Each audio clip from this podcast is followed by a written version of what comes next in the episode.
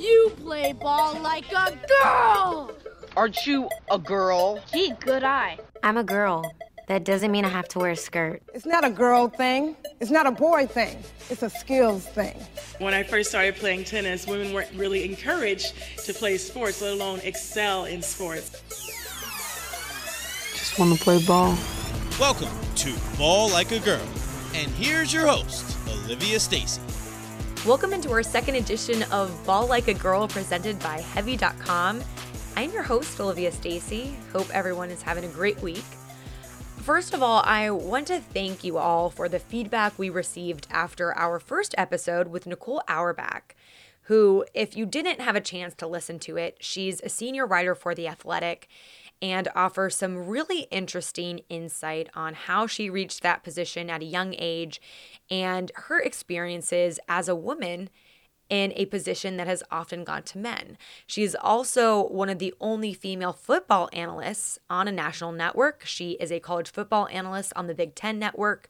So if you haven't had a chance to listen to her episode, I highly encourage you to take a listen to it. And this week, we are very excited to have another well established journalist in the college football landscape. ESPN's Laura Rutledge. She's the host of SEC Network's traveling pregame show, SEC Nation. So every Saturday morning, you see her on a different college campus breaking down all of the top headlines in the SEC.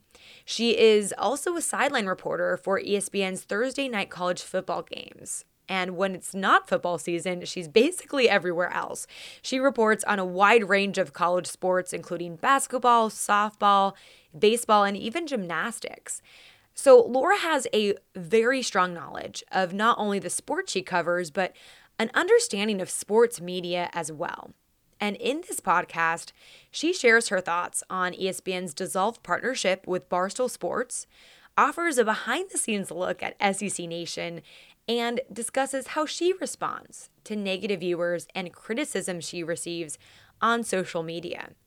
I should also mention that Laura happens to be one of my best friends. We actually met our freshman year at the University of Florida in a Starbucks line, of all places, which actually, when I think about it, is very fitting for us.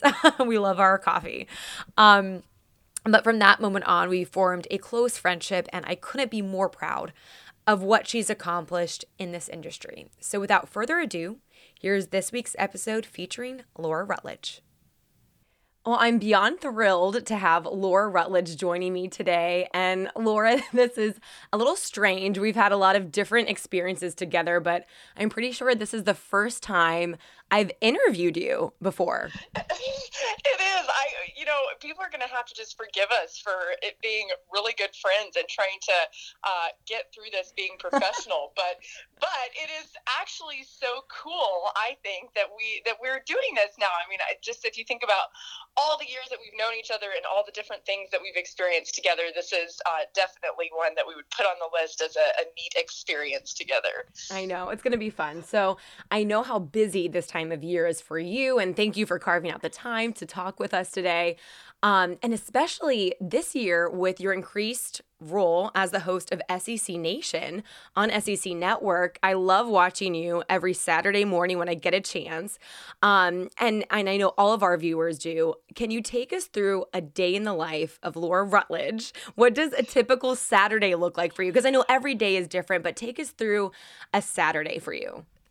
Yeah, you know, Saturdays I think are probably my favorite day of the week, and and it's kind of like the culmination of all the hard work that's been put in throughout the week from everybody.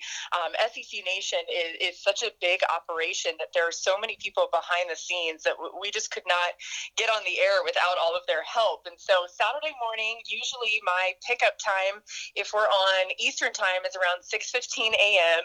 Uh, with Paul Finebaum. We always are in the same pickup together, and if we're on Central time, obviously it's 5 5:15. So early morning, we get to the bus, and a lot of times at that point, I will have been probably up until around midnight or a little bit later the night before, just finishing writing the show, putting some finishing touches on it with the producer. And so sometimes he'll come in as soon as I get there and make some last minute changes. We'll talk through some of those.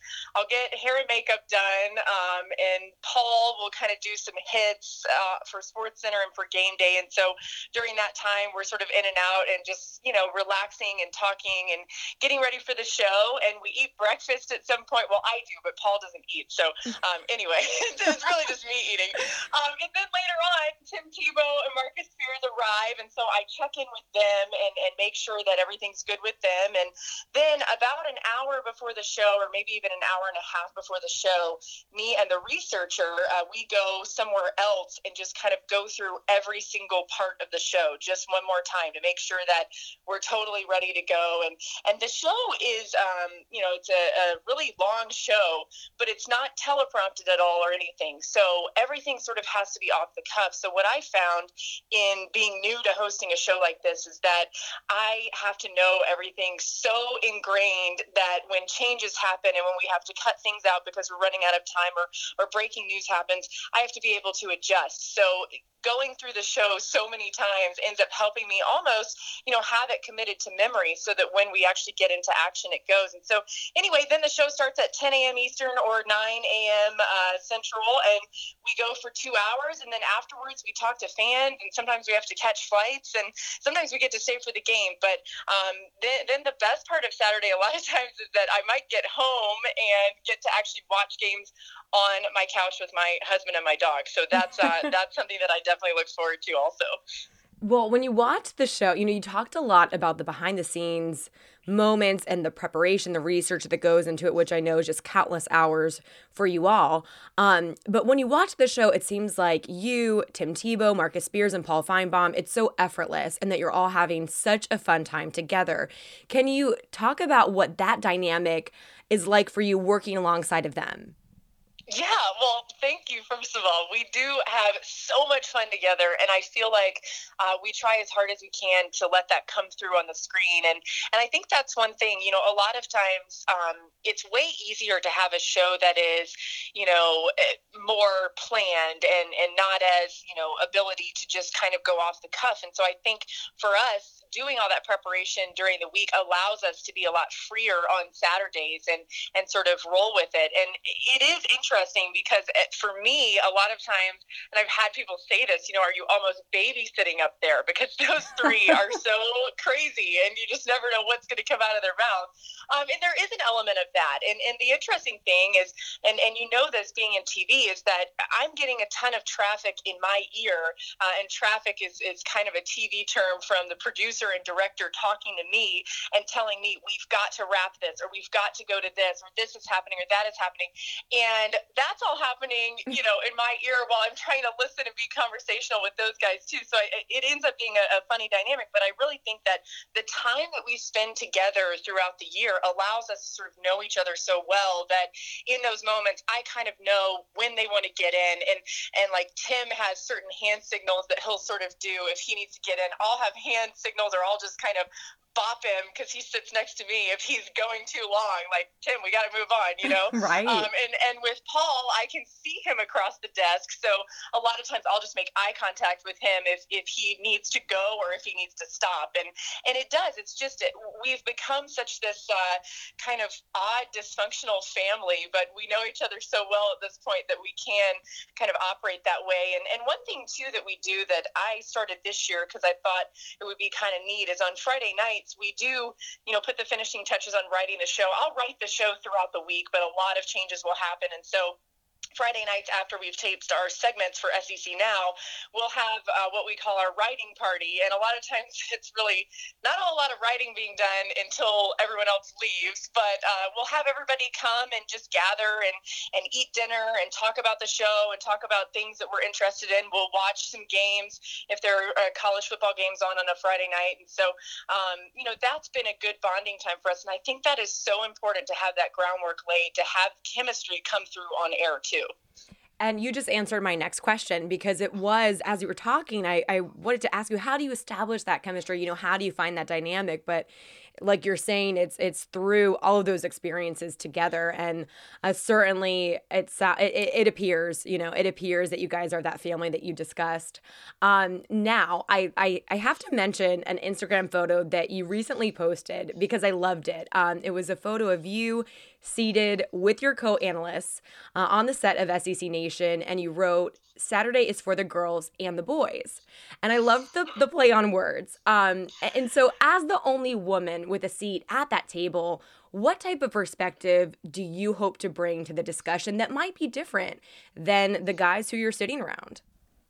Yeah, you know, it's funny because um, a lot of people, of course, wrote and commented on that photo like, "Oh no, it's not Laura. It's only for the boys," you know. And that and that is something that I mean, you know, we deal with this every single day um, in this business. And and you know, the the thing that I I hope to do and I hope to convey every time is that hey, we know what we're talking about too. And and I, I you know, it's interesting because in my role, I, I'm not up there to be an analyst necessarily, but I do have an opportunity to occasionally add in some points or set people up a certain way or ask a question that you know would sort of show my opinion and then get theirs. Um, and i think that's been that's been something that's been important to me this year. We started doing these things where it's we call them they're called ots's but basically it's like me by myself leading into something.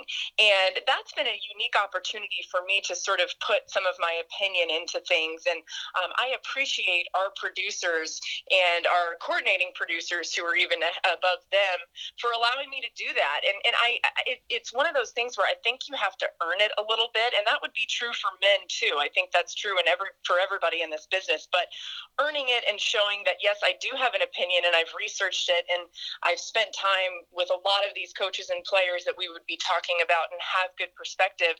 You just have to keep showing that and, and keep proving it, and they will give you opportunities. And that's one thing that I found on this show. Um, and, and the other thing, too, that was interesting, and I, I think this is something that I really didn't expect because I thought this would kind of be built in, but I knew all the analysts on the show pretty well, uh, but I had to earn their respect a little bit.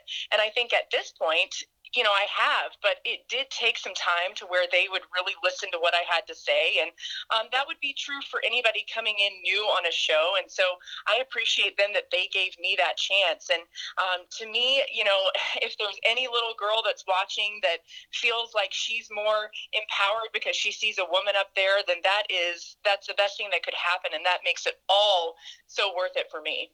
Well, your knowledge is is most definitely demonstrated in in how you pose the questions and the discussion that you add. So it's a lot more than just asking men for questions, which sometimes people in the industry think, oh, if you're a host, you're just asking men questions. But I, I, like that you brought up that point that it's it's not. You have to write the script, you have to do the research, you have to know what you're talking about in order to know the right questions to ask um, and contribute to that discussion.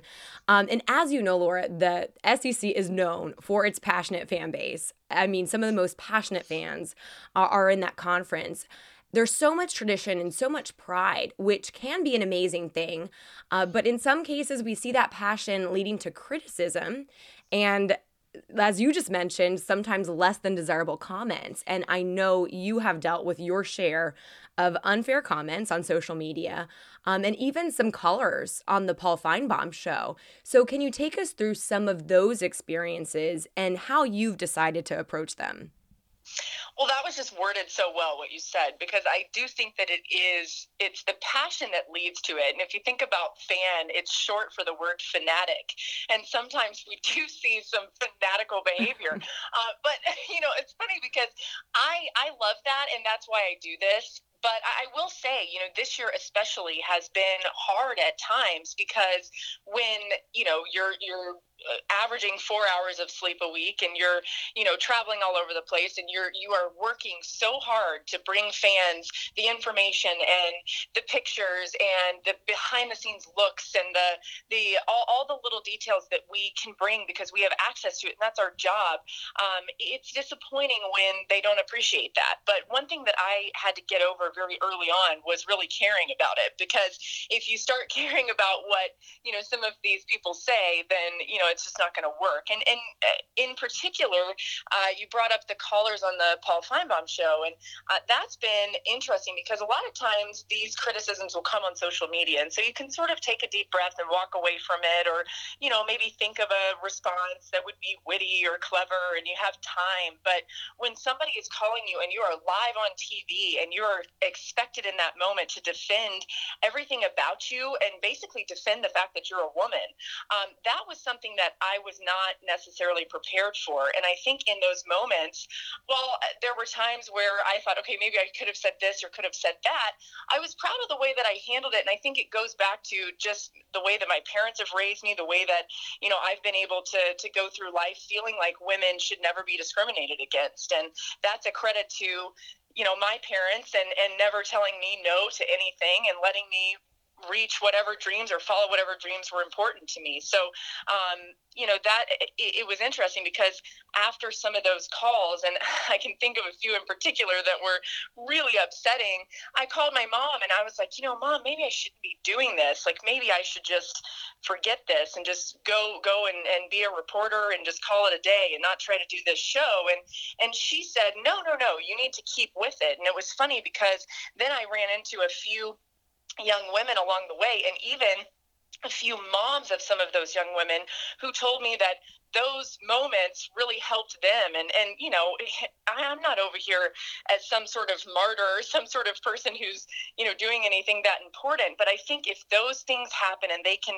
provide some sort of confidence or some sort of reassurance for people out there then you know by all means i'll take it all day long and, and bring it on because it will keep coming. And um, i just think that's the way to approach it is just to be as prepared as possible but also to be as kind as possible because if somebody's coming at you that way they have problems potentially in their lives.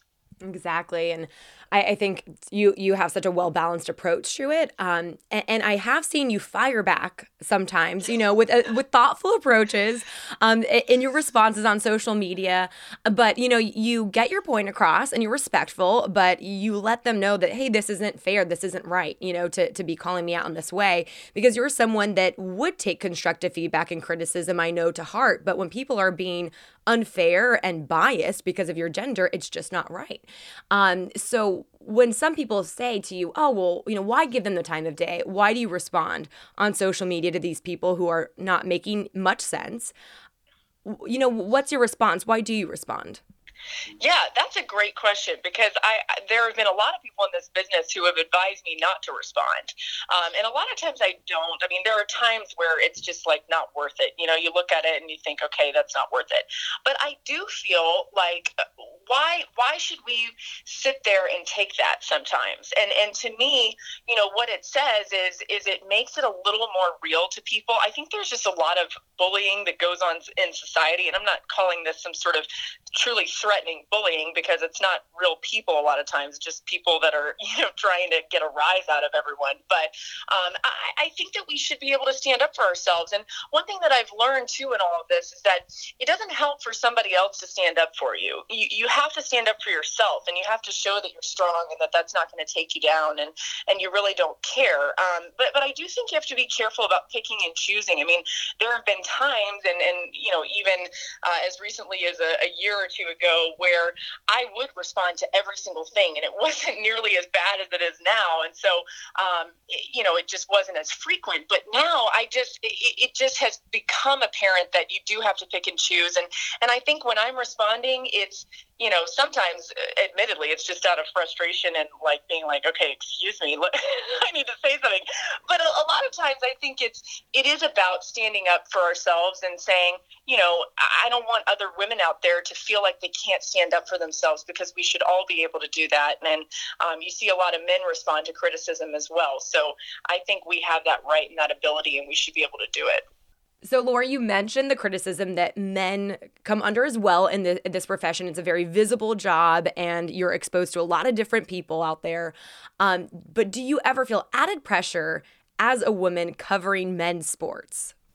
Oh, definitely. And and there is that old adage that uh, seems to be not that old all the time. That's being said that you know, well, you never played, you never suited up, you don't know what this is like. And yes, that's true. Um, I never played, and I've worked as hard as I possibly can, and I'm continually working every day to find out new things and to bring new perspectives and um, to do my research and to be very prepared. And and I think that's something that most people would probably say, okay, yeah, you know, she is prepared, but there will always be those people that will use that as some sort of you know tool against me. Um, and, and you know the interesting argument to that is that there are a lot of men who are in this business who never played sports uh, at all, you know, and definitely didn't play football. So I think that we have to get over that because it just it, it's just stupid that um, you know people are able to use that. And and you know the other thing too is that there have been a, a few examples of times where you know people say, oh well, you shouldn't be in this in this sport because you're not a man and you shouldn't be doing these things because you're not a man. But the one thing that i found that has has served as great encouragement to sort of combat that with is that the men that i work with are very encouraging of having women in this business and and those men are the ones that i would respect the most. So uh, sometimes when people say those things i try to think about okay well my friends who are in this business who played you know marcus spears greg mcelroy tim tebow um, the, the list goes on and on of all of these people who have great careers in sports and then have now turned to broadcasting. And they have all said many times, and I appreciate this so much, that they have the utmost respect for me and they'll continue to say that to other people. And so I, I think that's where you almost have to focus on the positive side and know that this criticism is going to come no matter what. And we just have to continue to prove that they're wrong. And you mentioned several male colleagues, some who are former players, some who are not, who have welcomed you into the industry and welcomed you into your role as host on SEC Nation. Uh, one of those um, colleagues has been Paul Finebaum. And he's such a fascinating personality in the sports landscape. I mean, it, it's so much fun to watch both of you together because it seems that you have such a strong rapport. So, what has it been like to work with him? Well, it was so funny because his producer of his show approached me uh, sometime last year. We're still a little bit dicey on when exactly this was, but propo- approached me and said, you know, would you like to start making some more regular appearances on his show? And I thought, all right, well, sure, you know, I'll try, but uh, this is a whole new world, you know, and it, it is something that, um, you know, it's one thing if you're going on there and you're reporting live from somewhere and you've got, you know, a particular report that you're trying to get out there. But obviously, when you're on the show, you're sort of subjecting yourself to anything and everything that somebody could call in about. So I, I said, sure, I'll try it out. And Paul will tell you that he didn't even really know who I was at that point. Like we had worked together, but he, Paul is just Paul, you know, he doesn't really pay attention. And so it took him a while to start to realize, but there were a few turning points where he says that he realized that I really enjoyed the callers. And I do. I mean, there are very few that are negative. Most of the time, they're so much fun. And I, I love talking to them and laughing with them. And so he started to realize, okay, maybe there's something here. And, and we started to just develop this hilarious relationship. And I would say now, honestly, that Paul is one of my closest friends. And it's funny because he's a 60 something year old man and I'm a 20 something year old woman, but we, we do, we have bonded and we have a lot in common and we have so much fun together. Um, and, and what I think people don't realize is that we spend a lot of time with each other outside of work. You know, we're always together traveling. So we'll drive together from somewhere back to the Atlanta airport. You know, he's great about taking care of me and I try to take care of him. He'll bring me snacks on Mondays when I'm on his show because we're on the show for five hours. So we get hungry. He'll always bring me these snacks that I like. I always put these immune uh, drops in his in his coffee on Saturday mornings to try to keep him healthy and feeling good. And um, you know, we we just have developed a really fun relationship, and it's been cool because both of our spouses, his wife Linda and my husband Josh, have have sort of started to talk as well. So we're all you know just kind of like this fun little group, and um, and I just appreciate Paul so much because Paul is somebody who is so well established, and he did not need to add anybody to his show at any point in time, and um, for him to sort of take that risk because it was a risk and still is a risk every single day. There are still people that don't like it and don't like me, don't want me there and say that it's a boys' club and I shouldn't be there and I don't belong. And he has continually stood beside me and and promoted me and said, you know, told those people that they're wrong. And um, I just really appreciate that because he did not need to do that. And he's sort of gone out on a limb. And and I think it's because he believes in our fun together, but he's also been somebody that's so incredibly kind. And while he's sort of mysterious to people, uh, one thing that I found out about him is that he truly is a kind and very interesting, highly intelligent person.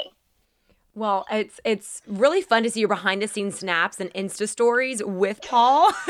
I see some of the snack sharing that's going on on set, um, and and and obviously you two um, work so well together. So um, it, it's great to see you on his show, and I'm sure there's a lot that you've learned from working alongside Paul, someone who has uh, such esteem in the industry and so many experiences. But is there a particular piece of advice that he's given you, or just an experience together that's really made an impact on on you? Yeah, you know, I think one of Paul's pieces of advice, and we kind of talked about this earlier, he's somebody who gets a ton of haters. I mean, he is constantly that people. He's very polarizing. People either love him or hate him, um, but he's sort of fascinating to everybody. And so he's been somebody that will tell me a lot of times, you know, don't respond to people or don't let that affect you. You know, don't look at this, don't look at that. And and he's been a great, just sort of barometer for all of that. And he's very even keeled. He doesn't let anything affect him. And so I think I've learned a lot from him just watching him deal with that because people say things to him and about him that are absolutely crazy and just not accurate at all. And he just takes it in stride and uh, continues to remain classy through all of it. So I, I, think that's been probably the main piece of advice that he's given me that I've learned from. And uh, the other thing that's just so fascinating about him is just his historical context on things. I mean, obviously, like you and I know it, we're, we're like late 20s, so we weren't around for a lot of the things that happened that provide context to some of these other things that are happening now. And, and he's able to refer to specific games, and he just has this amazing recall of those games and can remember, you know, where he was and, and what he was doing. He was talking about some 1985 Iron Bowl the other day where he was standing on top of the bench next to Bo Jackson as, you know, a, a final play was happening. I'm like, what were you doing on top of the bench? I mean, that's in- incredible. Like Paul's just down there on top of the bench next to Bo Jackson. But it, just the, the stories that he has are, are amazing. And I just find them so fascinating. I'm always trying to pull more out of him. And while we're on the subject of talking about your experience at ESPN and the personality types, I wanted to touch upon uh, something that you know made a lot of headlines along with you know ESPN and and that was the recent partnership with Barstool Sports. Of course, it only ended up lasting 10 days, but after the agreement was first announced, we all saw that Sam Ponder was very vocal in how she felt. Um, she tweeted, you know, these screenshots from Barstool articles that included derogatory statements about her. So as a fellow woman in the industry who is also employed by ESPN, I'm curious to hear how you initially felt about the partnership. Yeah, I didn't feel good about it. And I, I, was sort of confused about why we were doing that. And I felt like at the time that maybe it was going to be a different type of show. I thought there's no way that they can put, you know, what Barstool is on our network. We just can't. We have too much integrity to protect. And for me, you know, I, am never going to sit here and say that I don't think Barstool is funny at times because there are times where I do think what they're putting out there is funny and um, it has a place in the world, and I get that. But to put them on a platform, and especially considering that it wasn't just Sam who they had ripped on, but a lot of us, not me particularly, but a lot of well respected women that work at our co- company and also just around media, they, they had had a lot to say about about that. And their tagline, as you know, is Saturdays are for the boys. Right. You know, that's where all of that comes from. And so there there was a lot that was conflicted in all of it. And then I was very conflicted about it. And when I saw Sam come out, and you know, of course, it turned ugly on both sides with that whole situation, but I was very proud of Sam for standing her ground and saying, you know, this is not okay. I don't agree with this. Sam is one of, if not the most front facing women at our company. And I liked that, you know, even though they, it, it wasn't completely because of Sam, but I liked that the leadership said, okay, fine, we're not going to do it. I think a lot of times, you know, that was sort of an embarrassing deal. a lot of of times people might not have had the wherewithal or the gall to say, okay, we're just not going to do this, you know. And I appreciated that even though we shouldn't have done it in the first place, that they did come back and say, all right, we're not doing this. This is not the right fit for us. And as you know, this podcast is about women in sports. I know you've had the opportunity to work alongside some incredible female athletes in a variety of sports, from softball to gymnastics. What has surprised you about some of the work you've done surrounding women's sports? Oh, I, I can't say enough about how much I love women's sports, and I don't think they get enough credit. But the, the one thing that I will say is that I do think ESPN is doing a great job of promoting them. And, you know, Meg Aronowitz, who is our coordinating producer for women's sports, a lot of women's sports, she does softball and gymnastics. She has been at the forefront of really changing the game in both of those sports, particularly, and has done so much to bring, you know, even further attention to these sports. I mean, you think about the Women's College World World Series just as recently as like 18, 20 years ago, uh, we only covered about one game and it was barely on TV. Now, every single game, you know, leading up, all the regionals, super regionals, and obviously the Women's College World Series, they're all on ESPN or ESPN2 in great time slots. They rate so well.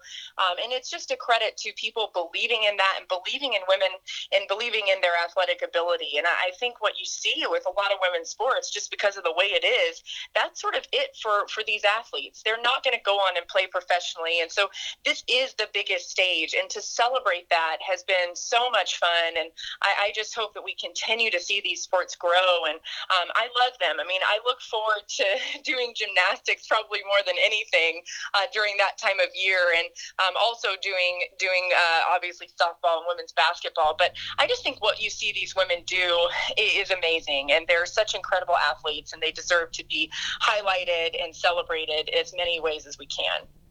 And growing up, you had an extreme athletic ability, but you didn't play in sports. You classically trained in ballet. So when you were younger, did you ever think you'd have a career as a sports reporter? No, I never did. and, you know that because you know me. I know this question, but a lot of people don't know this about you. So, you know, we, we have to we have to discuss it. Right, and and you know the ballet thing was very important to me. I, I did it all the way through college. I tried to still dance when I was in college, although at that point I was sort of like a has been. But um, it it really was such an important thing because I think it taught me a ton of hard work and discipline. And even though it was in a different field entirely, and I thought for a while I would be a professional ballet dancer until I I did get to college and changed my mind and and went into uh, the radio station at Florida, that was basically the way that I started doing sports stuff and, and sports broadcasting. And so, um, you know, the one thing about ballet is obviously it doesn't really play into anything that I'm doing now, but I do think what I said about the discipline, the hard work, just being focused on something and, and, and being, never being afraid of a challenge because ballet never came naturally to me. It was always a challenge. Every single part of it I had to work for. And so that's been kind of the same way with, with this business and with um, being a sports reporter and, and a host host is it's it's always going to be hard. It's never going to be easy, but I love every second of it, and to me, that's what's most important. And Laura, I know that you have a radio appearance that you have to get to. Um, but really quickly, I want to touch upon just your background for those who aren't familiar. I know your story uh, in the industry, but you've risen to success at such a young age in a very competitive industry. And I'm sure a question you get very frequently is how did you get there? How did you get a seat at the table on SEC Nation? So, can you briefly summarize how you feel your career path has led you to your current role and and throw in any advice that you feel for aspiring reporters who are out there who who want to follow in in those similar footsteps that you've taken? Yeah, um, I do have to get to the radio show, so I will be as quick as possible. But uh, the main thing was radio, and and I started doing that in college. I did really only radio. I didn't really take my TV classes that seriously. I probably should have taken them more seriously, um, but I I loved radio, and that's what allowed me to kind of catch some eyes just from a, another side, another perspective. I had a niche in college football recruiting, which was sort of rare at the time, and that opened a lot of doors for me. And I really think that's the main thing that made a big difference. All right. Well, thank you so much for your time, Laura. It was so fun to chat with you. And good luck with your radio appearance. okay, thanks. I will talk to you soon. Bye. Bye. Another big thanks to Laura for joining us. And next week, we have National Pro Fast Pitch Commissioner Cheri Kempf joining us. Cheri has been at the forefront of women's fast pitch softball for many years now. As a player, as an instructor, a TV sports analyst, she has basically seen the sport from every angle. And now, as commissioner of the NPF, which is a position she's held since 2007. So we are so thrilled to have her on next week. In the meantime, give us a shout on social media. We're on Facebook, Instagram, and Twitter. I want to say how much I appreciate the social media interaction and the reviews you all left on iTunes. It's really helpful as we navigate the beginning stages of this podcast. So please keep on connecting with us, keep those reviews coming. And we will be back next week with a new episode on Wednesday. So make sure to hit that subscribe button on iTunes so you don't miss it. Thanks for listening to Ball Like a Girl and have a great week.